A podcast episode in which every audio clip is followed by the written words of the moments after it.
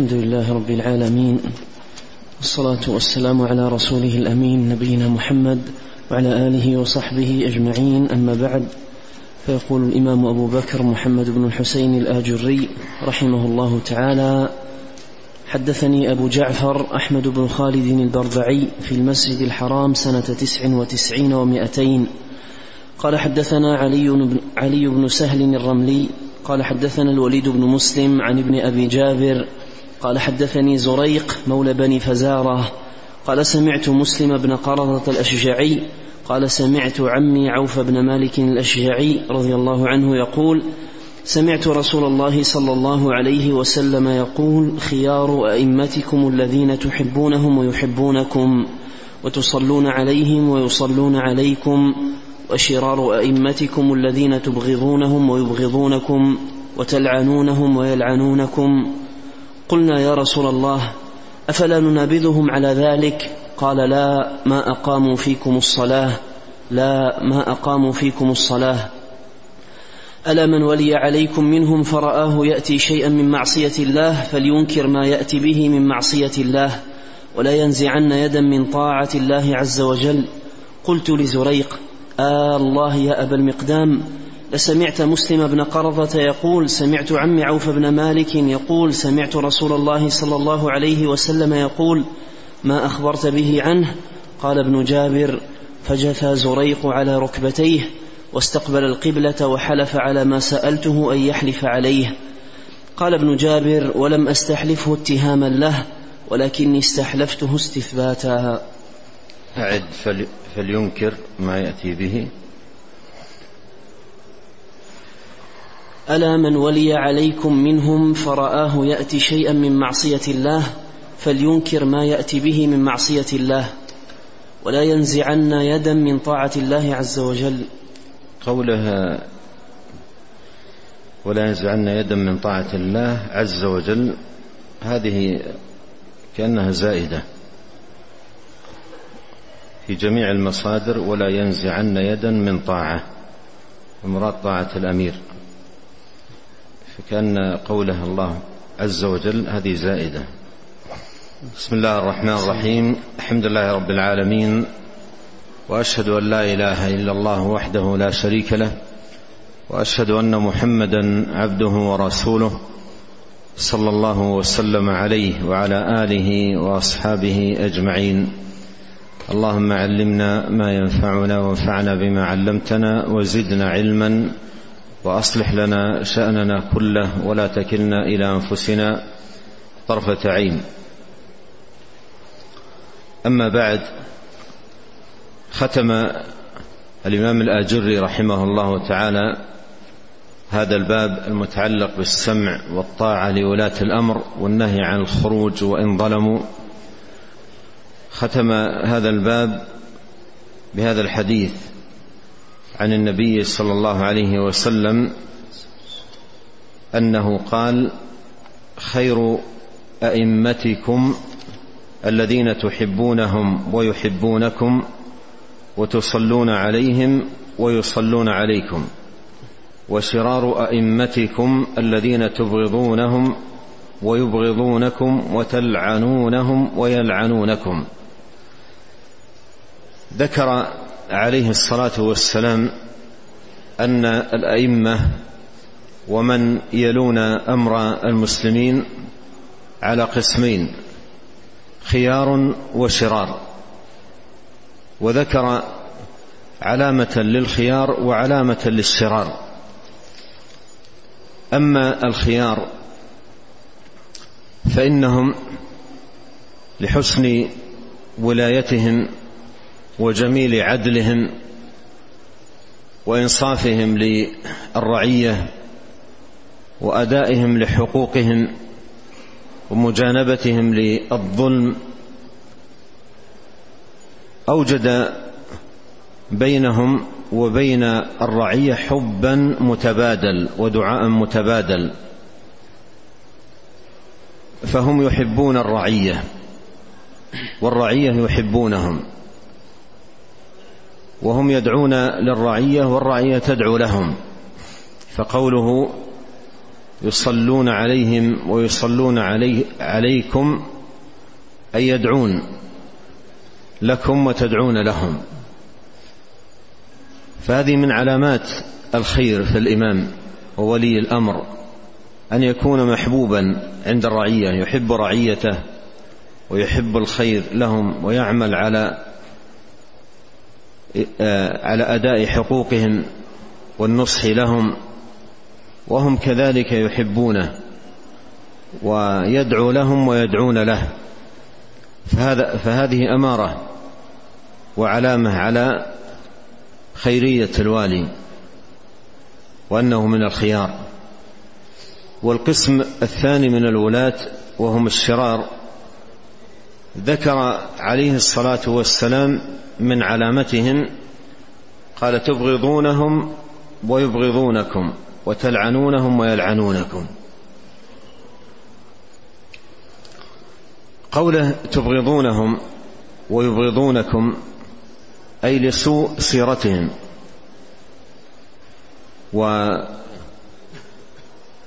وشناعة تصرفاتهم وظلمهم.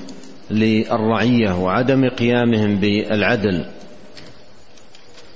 فأوجد ذلك في نفوس الرعية بغضا لهم. فالرعية تبغضهم ولا تحبهم. وهم كذلك يبغضون الرعية. قال تبغضونهم ويبغضونكم. وتلعنونهم ويلعنونكم. وهذا من باب الإخبار بالواقع. وليس إذنا في اللعن للولاة وإنما من من باب إخبار الإخبار بالواقع والحال حال الناس عندما يكون الراعي من الأشرار الظلمة.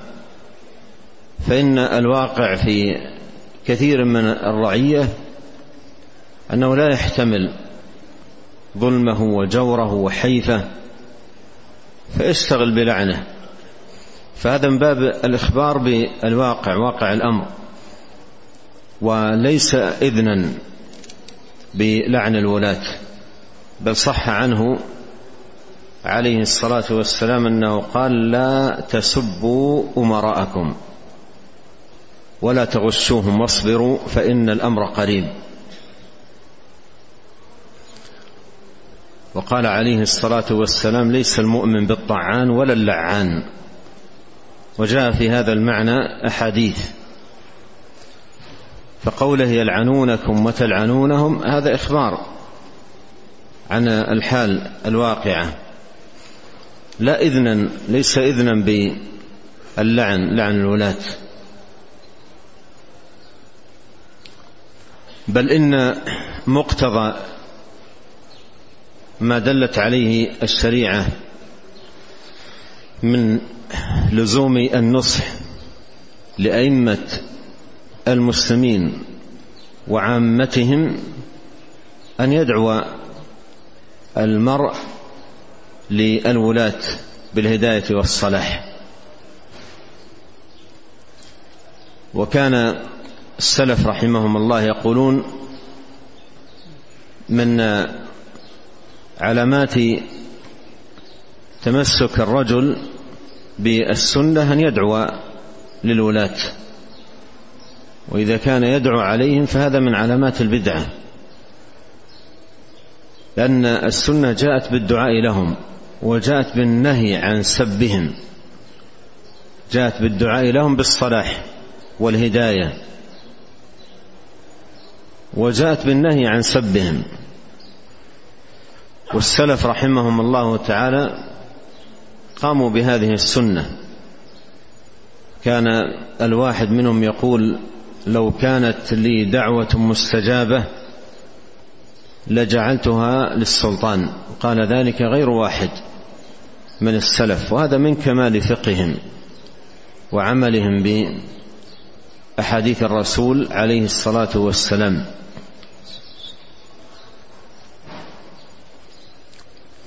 قلنا يا رسول الله أفلا ننابذهم على ذلك؟ أي ننزع اليد من طاعتهم ونحمل السيف ونخرج عليهم فنقف منهم موقف المنابذ المعادي؟ أفلا ننابذهم على ذلك؟ قال لا ما أقاموا ما أقاموا فيكم الصلاة. لا ما أقاموا فيكم الصلاة. كرر ذلك عليه الصلاة والسلام تاكيدا. وهذا نظير ما تقدم قوله لا ما صلوا. وفيه دلالة على مكانة الصلاة وعظيم منزلتها من دين الله سبحانه وتعالى. وأن وجود الصلاة في المجتمع يعد صمام أمان بإذن الله سبحانه وتعالى للأمة رعاة ورعية لأن الصلاة فيها معونة على الخيرات استعينوا بالصبر والصلاة وفيها ردع عن المنكرات إن الصلاة تنهى عن الفحشاء والمنكر وهي عماد الدين وأوثق أركانه بعد الشهادتين.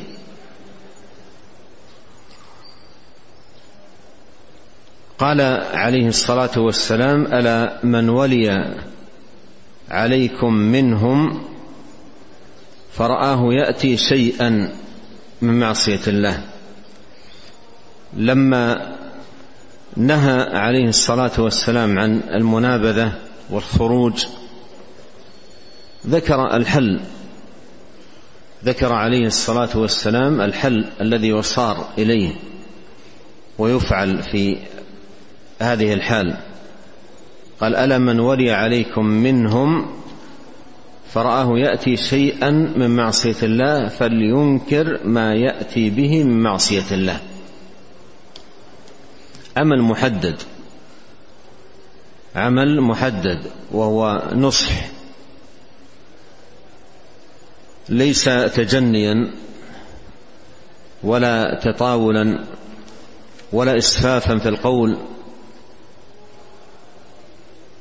ولا اسرافا في التعدي على الحرم ولا ولوغا في الأعراض. وإنما عمل محدد فلينكر ما يأتي به من معصية الله. فقط فلينكر ما يأتي به من معصية الله. لا حاجة لي الكلام العام فيهم وفيهم من إطلاق العمومات والتجني وإنما ينكر ما يأتي به من معصية الله. وأيضا جاءت السنة بألا يكون هذا الإنكار علانية وإنما يكون بينه وبين السلطان.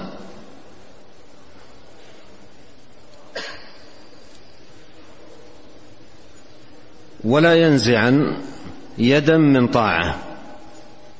ولا ينزع يدا من طاعة. يبقى سامعا مطيعا محافظا على الجماعة غير مفارق لها لا ينابذ الإمام لكنه أيضا لا يسكت عن المنكر. يعمل على إزالة هذا المنكر بالنصيحة. فإن الدين النصيحة. قلنا لمن؟ يا رسول الله قال لله ولرسوله. ولكتابه ولأئمة المسلمين وعامتهم. قوله قلت هو عبد الرحمن الراوي عن رزيق أو زريق. آه الله يا أبا المقدام لسمعت مسلم بن قرظة يقول سمعت عمي عوف بن مالك يقول سمعت رسول الله صلى الله عليه وسلم يقول ما أخبرت به عنه؟ آه الله هذا استحلاف له بالله يستحلفه بالله سبحانه وتعالى. ولم يستحلفه تكذيبا له وإنما استحلفه مزيد اطمئنان ومزيد تثبت. لا ليس تكذيبا له. والنبي صلى الله عليه وسلم استحلف الصحابة يوما وقال أما إني لم أستحلفكم تهمة لكم. أما إني لم أستحلفكم تهمة لكم. اي أيوة وأنا أتهمكم على الكذب. وإنما هذا الاستحلاف إما من باب إظهار عظم الأمر أو من باب مزيد التثبت.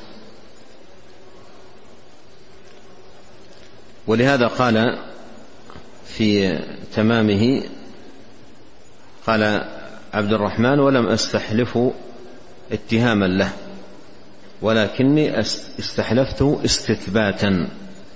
استثباتا يعني آه، استحلفته من باب مزيد التثبت والإطمئنان. بلى ولكن ليطمئن قلبي. من باب زيادة الإطمئنان ليس عن تكذيب وإنما من باب زيادة الإطمئنان وزيادة التثبت. نعم.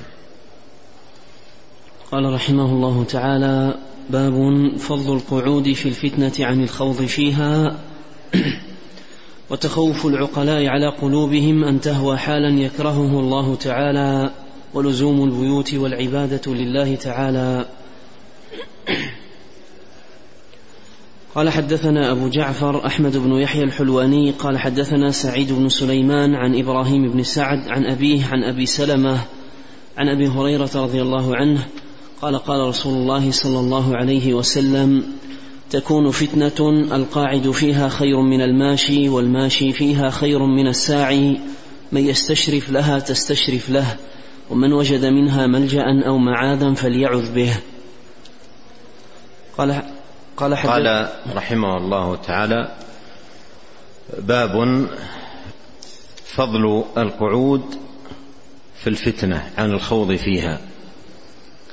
فضل القعود المراد بالقعود هو عدم المشاركة في الفتنة وعدم البروز لها والاستشراف لها.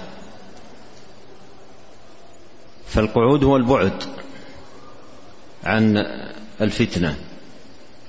وكلما كان البعد أكثر كان ذلك أسلم للعبد وأحفظ لدينه كما سيأتي بيان ذلك. فضل القعود في الفتنة عن الخوض فيها. والخوض يكون بالمشاركة في الفتنة بأي طريقة. إما بالقول أو الفعل أو التحريض أو إيقاد نارها أو المساهمة فيها بمال أو غير ذلك هذا كله خوض في الفتنة ودخول فيها. والواجب على المسلم أن يكون بعيدا عن الفتن مجانبا لها. لأن السعادة في الدنيا والآخرة بمجانبة الفتن. كما قال نبينا عليه الصلاة والسلام إن السعيد لمن جنب الفتن. كررها ثلاث مرات. ولهذا تجنب الفتن باب من أبواب السعادة. ومن اكتوى بنار الفتنة واستشرف لها أرهقت قلبه وأرقته وكدرت حياته.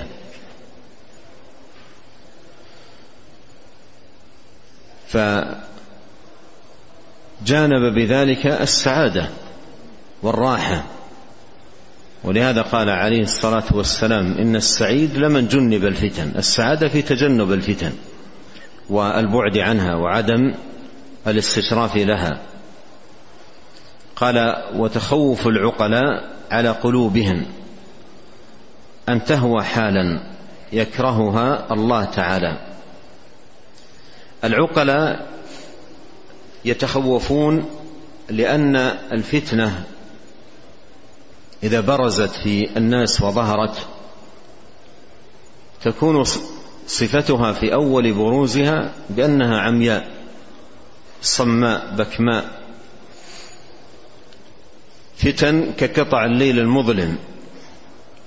ومعلوم أن ما كان بهذه الصفة يلتبس. أمره على كثير من الناس ويشتبه في باب العلم أو في باب العمل. في باب العلم أو في باب العمل. فقد يدخل على المرء في الفتنة شبهات تفسد تصوره وفهمه وقد تدخل عليه شهوات وإرادات فاسدة ومطامع دنية تضر بإرادته وقصده. ولا يستبين أمر الفتنة وينجلي لعموم الناس إلا بعد إدبارها وانقضائها. أما حين تقبل الفتنة فإنها تقبل على هذه الصفة عمياء بكماء صماء. ولهذا العقلاء يتخوفون على قلوبهم. قد صح عن نبينا عليه الصلاة والسلام أنه قال تعوذوا بالله من الفتن ما ظهر منها وما بطن. قال الصحابة رضي الله عنهم نعوذ بالله من الفتن ما ظهر منها وما بطن. وهو في صحيح مسلم. قال وتخوف العقلاء على قلوبهم أن تهوى حالا يكرهها الله تعالى. حالا أي نوع من المشاركة أو الدخول في الفتنة بقول أو عمل أو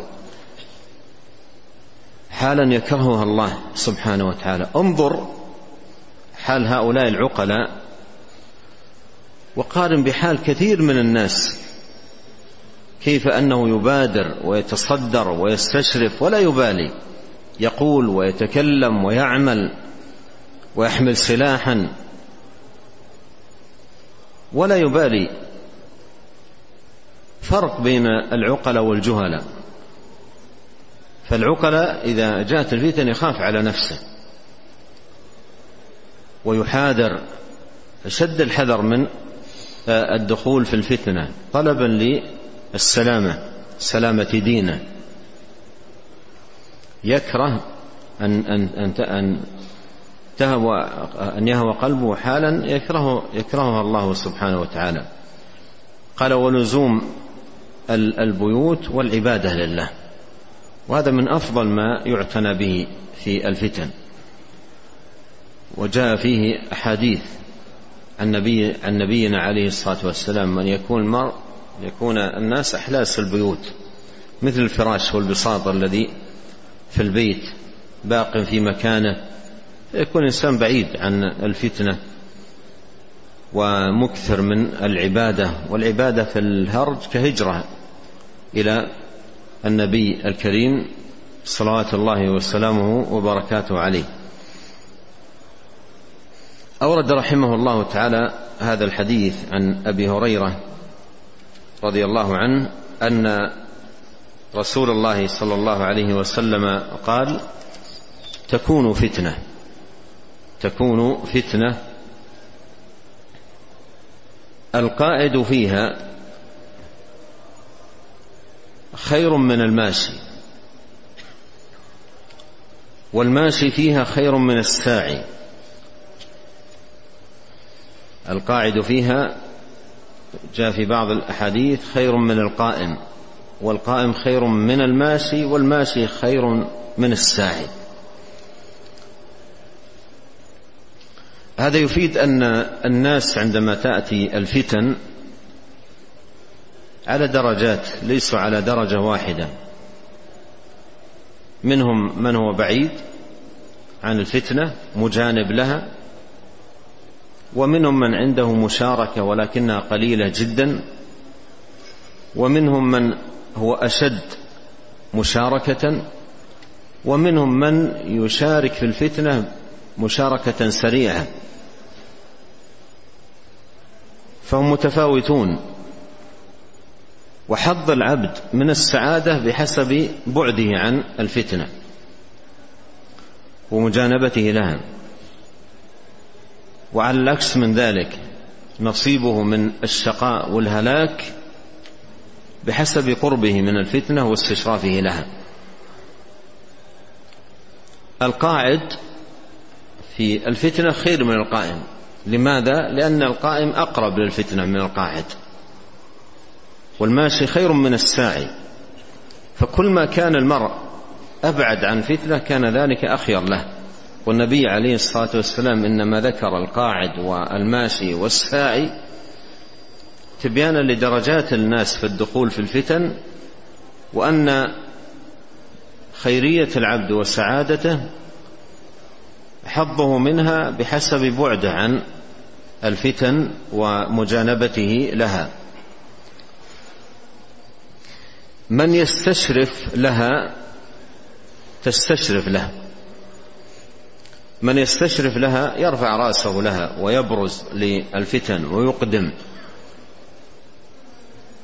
مشيا أو سعيا. قولا أو فعلا. من يستشرف لها تستشرف له. أي تكون سببا في تورطه وهلاكه. من يستشرف لها تستشرف له. وإذا استشرفت الفتنة للمرء اهلكته اهلكته ومعنى تستشرف له تصبح ظاهرة بارزة له شاغلة فكره. وهمه وتوجهه فينهمك فيها. ومن وجد منها ملجأ أو معاذا فليعوذ به. وهذا, وهذا نصيحة من النبي عليه الصلاة والسلام. من وجد ملجأ أو معاذ مكان يأوي إليه بحيث يكون بعيد عن الفتن والملجأ والمعاد جاء تفصيله في بعض الأحاديث. من كان ذا غنم فليذهب إلى غنم من كان ذا زرع فليذهب إلى زرعه. ينشغل إما بزراعة له أو بغنم له أو ويبتعد عن الفتن وأماكنها. لأن كل ما كان قريب لها دعته إليها. فإذا ابتعد عنها ابتعد عنها كان ذلك أسلم له. وهذا الزمان الذي كثرت فيه الفتن أيضا كثرت فيه الوسائل المقربة للفتن والمهيجة للفتن.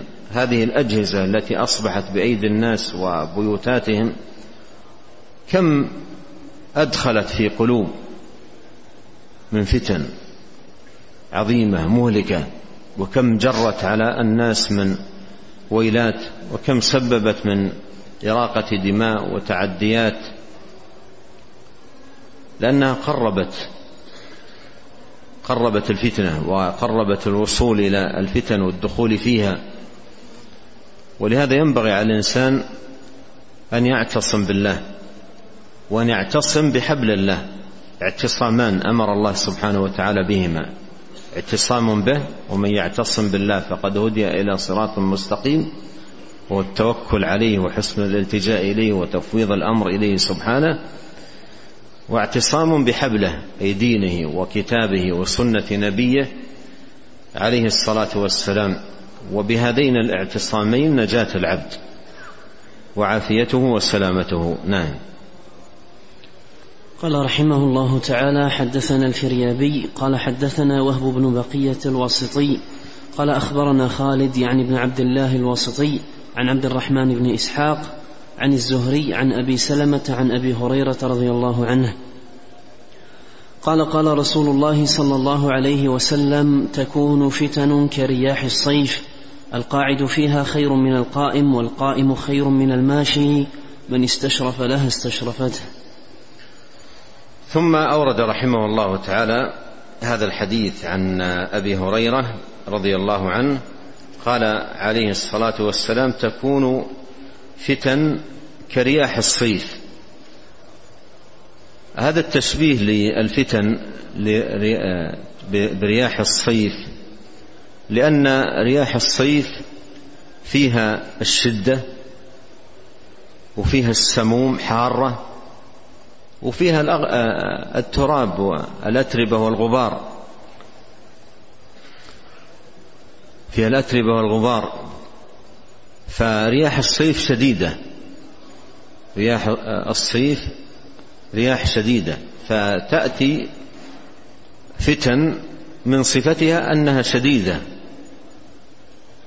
كرياح الصيف. وتحمل هذه الفتن في طياتها ما فيه الأذى والمضرة على الناس. قال فتن كرياح الصيف. القاعد فيها خير من القائم والقائم خير من الماشي. والأمر كما سبق كل ما كان العبد أبعد عن هذه الفتن كان أخير له وأسلم. من استشرف لها استشرفته. يعني من برز لهذه الفتن وأقدم عليها أصبحت شرفا له وغرضا وهدفا. فيكون ذلك فيكون في ذلك هلكته. نعم. قال رحمه الله تعالى حدثنا أبو القاسم عبد الله بن محمد بن عبد العزيز بن عبد العزيز البغوي. قال حدثنا شيبان بن فروخ. قال حدثنا سليمان بن المغيرة عن حميد بن هلال عن رجل كان مع الخوارج ثم فارقهم.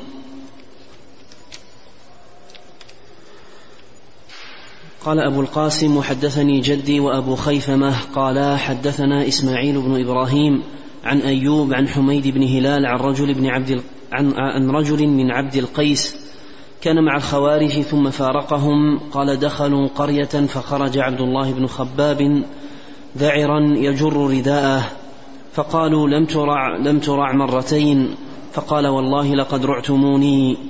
قالوا أنت عبد الله بن خباب صاحب رسول الله صلى الله عليه وسلم. بكسر الباء. صاحبي. قالوا أن صاحب صفة لخباب وليست لعبد الله. نعم. قالوا أنت عبد الله بن خباب صاحب رسول الله صلى الله عليه وسلم. قال نعم. قالوا فهل سمعت من أبيك حديثا يحدث به عن رسول الله صلى الله عليه وسلم تحدثناه؟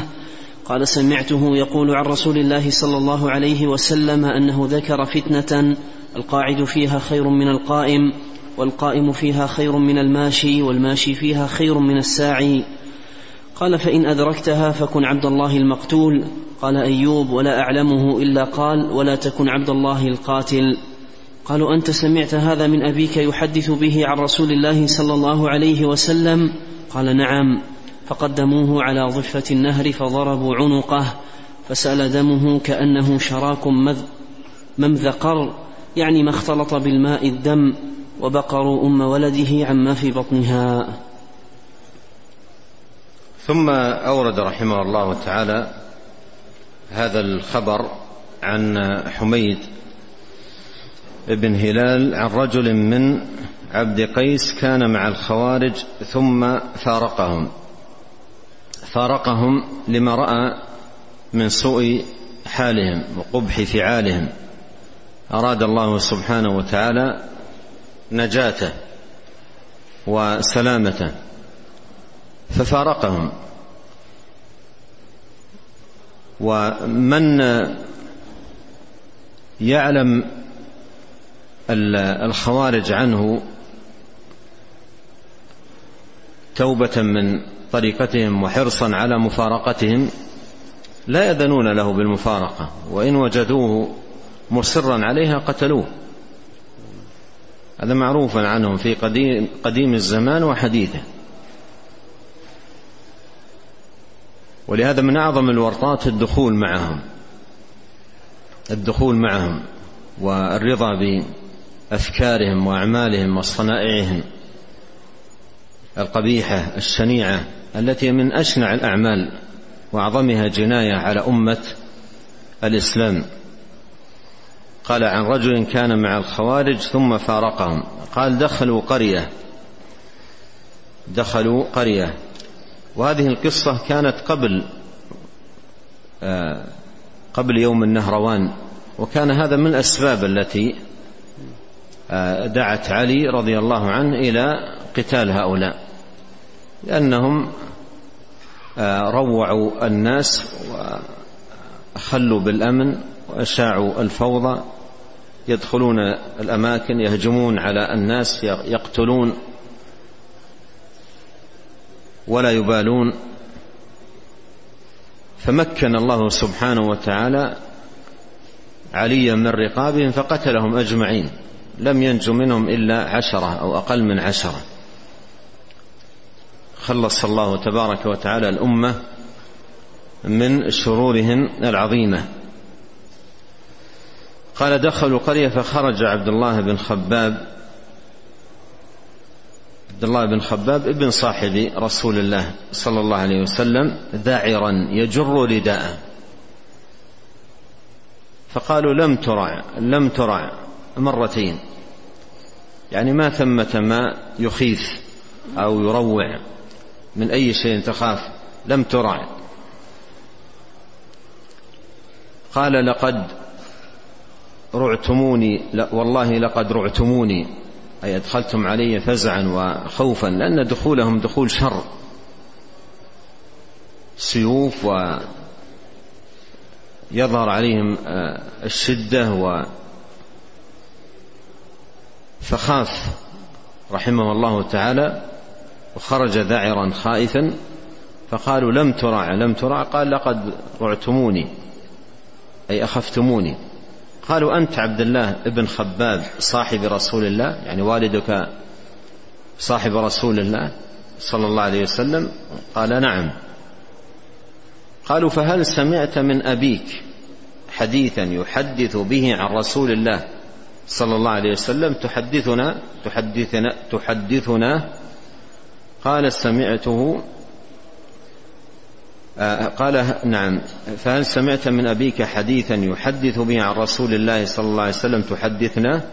قال سمعته يقول عن رسول الله صلى الله عليه وسلم أنه ذكر فتنة. القاعد فيها خير من القائم والقائم فيها خير من الماشي والماشي فيها خير من الساعي. طلبوا منه حديثا عن رسول الله صلى الله عليه وسلم وحدثهم بحديث عظيم مبارك فيه مداواة لقلوبهم لو كانوا يفقهون. وصلاح لنفوسهم ولو كانوا يعقلون. لكن هذا الشر الذي انطوت عليه قلوبهم والفتنة التي تأججت في نفوسهم أصبحوا لا يرفعون بكلام الله ولا بكلام رسوله عليه الصلاة والسلام راسا ولا يقيمون له وزنا. فحدثهم بحديث عظيم في نفس الباب الذي هم هائجون فيه. وأضروا بأنفسهم وبالناس. فلو تأملوا وتبصروا لكان هذا الحديث الذي رواه لهم رحمه الله تعالى سببا لخلاصهم من هذه الشرور قال حدثني أنه ذكر فتنة القاعد فيها خير من القائم والقائم فيها خير من الماشي والماشي فيها خير من الساعي لو كانوا يعقلون لكسروا سلاحهم ورجعوا إلى بيوتاتهم وتركوا هذا الشر وهذا الأذى. لكن ما الذي حصل؟ قال فإن قال فإن أدركتها فكن عبد الله المقتول قال أيوب ولا أعلمه إلا قال ولا تكن عبد الله القاتل. قالوا أنت سمعت هذا من أبيك يحدث به عن رسول الله صلى الله عليه وسلم؟ قال نعم هذا تأكيد. فحديث ذكر لهم وتأكدوا واستثبتوا من من سماع هذا الرجل لهذا الحديث عن أبيه عن رسول الله صلى الله عليه وسلم قال نعم فقدموه أخذوه إلى ضفة النهر فضربوا عنقه. أخذوه إلى ضفة النهر وضربوا عنقه. الآن للتو حدثهم بحديث رسول الله. واستثبتوا من حديثه تثبتوا من الحديث. ثم مباشرة أخذوه وضربوا عنقه. وهكذا هكذا الشأن في من تعميه الفتنة والعياذ بالله. يقتل ويريق الدماء حتى أن في بعض الأماكن يقتل أباه ويقتل أمه ويقتل حتى أطفاله وأهل بيته. تعميه الفتنة. تعميه عما شديدا. فضربوا عنقه فسال دمه. يقول هذا الرجل الذي كان من الخوارج ثم تاب يصف دمه وهو يسيل عن النار لأنه أخذوه إلى شط النار على على شاطئ النار وضربوا عنقه فانسكب الدم على النهر. يقول فسال دمه كأنه شراك ماء ذقر كأنه شراك ماء ذقر ومعنى ماء ذقر يعني مخ لم يختلط في الماء. لم يختلط في الماء وإنما بقي كتلة واحدة على سطح الماء كأنه شراك كأنه شراك لونه أحمر. ماء ذقر ما اختلط دمه بالماء وإنما بقي كتلة متماسكة فوق الماء. وهذا كله من تأكيد هذا الرجل الذي كان من الخارج وتاب للمنظر الشنيع الذي رآه. والجناية العظيمة التي فعلها هؤلاء أخذوه عند شاطئ النهر وضربوا عنقه فسال دمه على النهر وبقي كتلة لم لم يختلط بالماء. قال ما ما مدقر يعني ما اختلط بالماء الدم. لم يكتفوا بهذا ذهبوا إلى بيته وبقروا أي بطن بقروا بطن أم ولده حامل. وبقروا بطن أم ولده عما في بطنها. فكم قتلوا الآن؟ قتلوا هذا الصحابي وقتلوا هذه المرأة وقتلوا الجنين الذي في بطن الأم. مع أن في في قتال المشركين. نهى النبي صلى الله عليه وسلم أن يقتل الوليد وأن تقتل المرأة. لكن هؤلاء لا يبالون. لا يبالون أبدا. ولهذا شرهم على الأمة شر عظيم وخطرهم خطر جسيم. وعلى إثر هذه الحادثة وحوادث أخرى بلغت علي رضي الله عنه عنه عن هؤلاء فعلى إثر ذلك قاتلهم ومكنه الله سبحانه وتعالى من رقابهم فقتلهم أجمعين. قتلهم أجمعين لم ينجو منهم إلا قلة عشرة أو في حدود ذلك نعم قال رحمه الله تعالى حدثنا أبو القاسم عبد الله بن محمد أيضا قال حدثنا محمد بن عبد الملك نعم. بن في نكتفي بهذا ونسأل الله الكريم رب العرش العظيم أن ينفعنا بما علمنا وأن يزيدنا علما وأن يصلح لنا شأننا كله وأن لا يكلنا إلى أنفسنا طرفة عين. اللهم اغفر لنا ولوالدينا ولمشايخنا ولولاة أمرنا وللمسلمين والمسلمات والمؤمنين والمؤمنات الأحياء منهم والأموات. اللهم أعذنا والمسلمين أينما كانوا من الفتن ما ظهر منها وما بطن. اللهم اقسم لنا من خشيتك ما يحول بيننا وبين معاصيك ومن طاعتك ما تبلغنا به جنتك. ومن اليقين ما تهون به علينا مصائب الدنيا اللهم متعنا بأسماعنا وأبصارنا وقوتنا ما أحييتنا واجعله الوارث منا واجعل ثأرنا على من ظلمنا وانصرنا على من عادانا ولا تجعل مصيبتنا في ديننا ولا تجعل الدنيا أكبر همنا ولا مبلغ علمنا ولا تسلط علينا من لا يرحمنا. سبحانك اللهم وبحمدك أشهد أن لا إله إلا أنت أستغفرك وأتوب إليك. اللهم صل وسلم على عبدك ورسولك نبينا محمد وآله وصحبه. جزاكم الله خيرا.